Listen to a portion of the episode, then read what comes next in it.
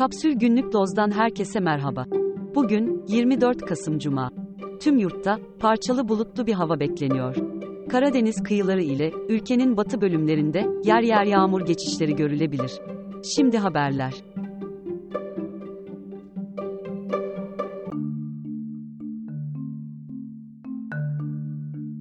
Denizbank'ın İstanbul Florya Şubesi'nin eski müdürü Seçil Erzan'ın tutuklandığı dolandırıcılık soruşturmasında yeni ayrıntılar ortaya çıktı. Erzan tarafından mağdurlara Fatih Terim Fonu olarak sunulan organizasyona para veren isimler arasında Terim'in kızı Buse Terim, damadı Volkan Bahçekapılı, çeşitli iş insanları, eski futbolcular Arda Turan, Emre Belözoğlu, Selçuk İnan ve Emre Çolak'ın yanı sıra halen Galatasaray'da oynayan Fernando Muslera ve kulübün eski tercümanı Mert Çetin bulunuyor. İddianameye göre Erzan, Aralık 2022'de Denizbank bünyesinde özel bir fon kurulduğunu, para yatırmaları halinde 35 ila 40 günlük vadeyle %20, 30 ve 40 oranında faiz verileceğini söyledi. 18 müşteki, toplamda 25 milyon 770 bin dolar ve 7 milyon 384 bin lira dolandırıldı. Erzan'a ilişkin ilk şikayet 7 Nisan 2023'te yapıldı. Suça konu işlemler son bir yılda gerçekleşti.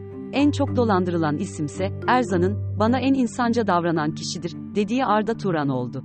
Farklı seferlerde toplam 13 milyon 900 bin dolar para veren Turan, bu miktarın 6 milyon 400 bin dolarını geri alabildi. Fatih Terim'in 2 Haziran'da müşteki sıfatıyla verdiği ifade ise ilk kez paylaşıldı.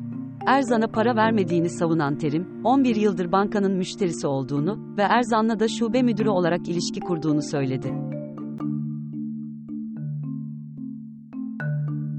Siirt Şirvan'daki maden ocağında meydana gelen göçükte 3 işçi hayatını kaybetti, 2 işçi yaralandı. Göçüğün yaşandığı bakır madeni Cengiz Holding'e ait.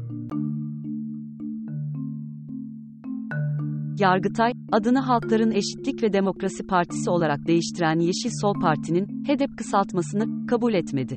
Kararda, kısaltmanın, kapatılan Halkın Demokrasi Partisi'nin kısa adı olan HADEP'i andırdığı belirtildi. Guns N' Roses grubunun solisti Axl Rose'a, cinsel saldırı ve darp suçlamalarıyla dava açıldı. Davacı olan eski model Shayla Kennedy, Rose'un 1989 yılında New York'taki bir otel odasında kendisine saldırdığını söylüyor.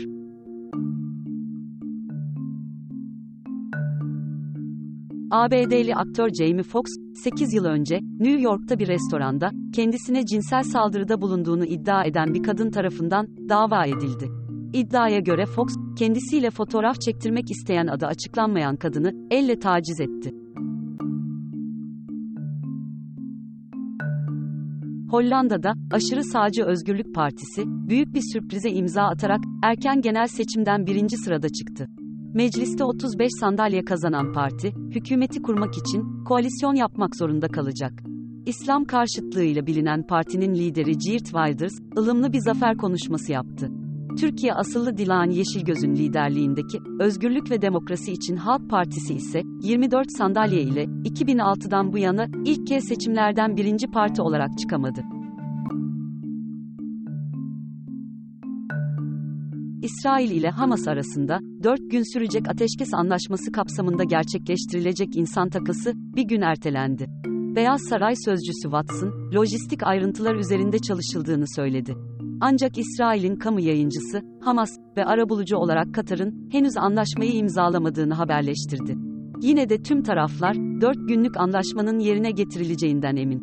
Anlaşma uyarınca Hamas, 7 Ekim'de rehin aldığı 50 sivili, İsrail ise cezaevinde tuttuğu 300 Filistinliyi serbest bırakacak. Merkez Bankası, politika faizini, beklentilerin üzerine çıkarak 500 baz puan artırdı ve %40 seviyesine çekti. Banka, Haziran ayından bu yana, politika faizini, 2650 baz puan artırmış oldu.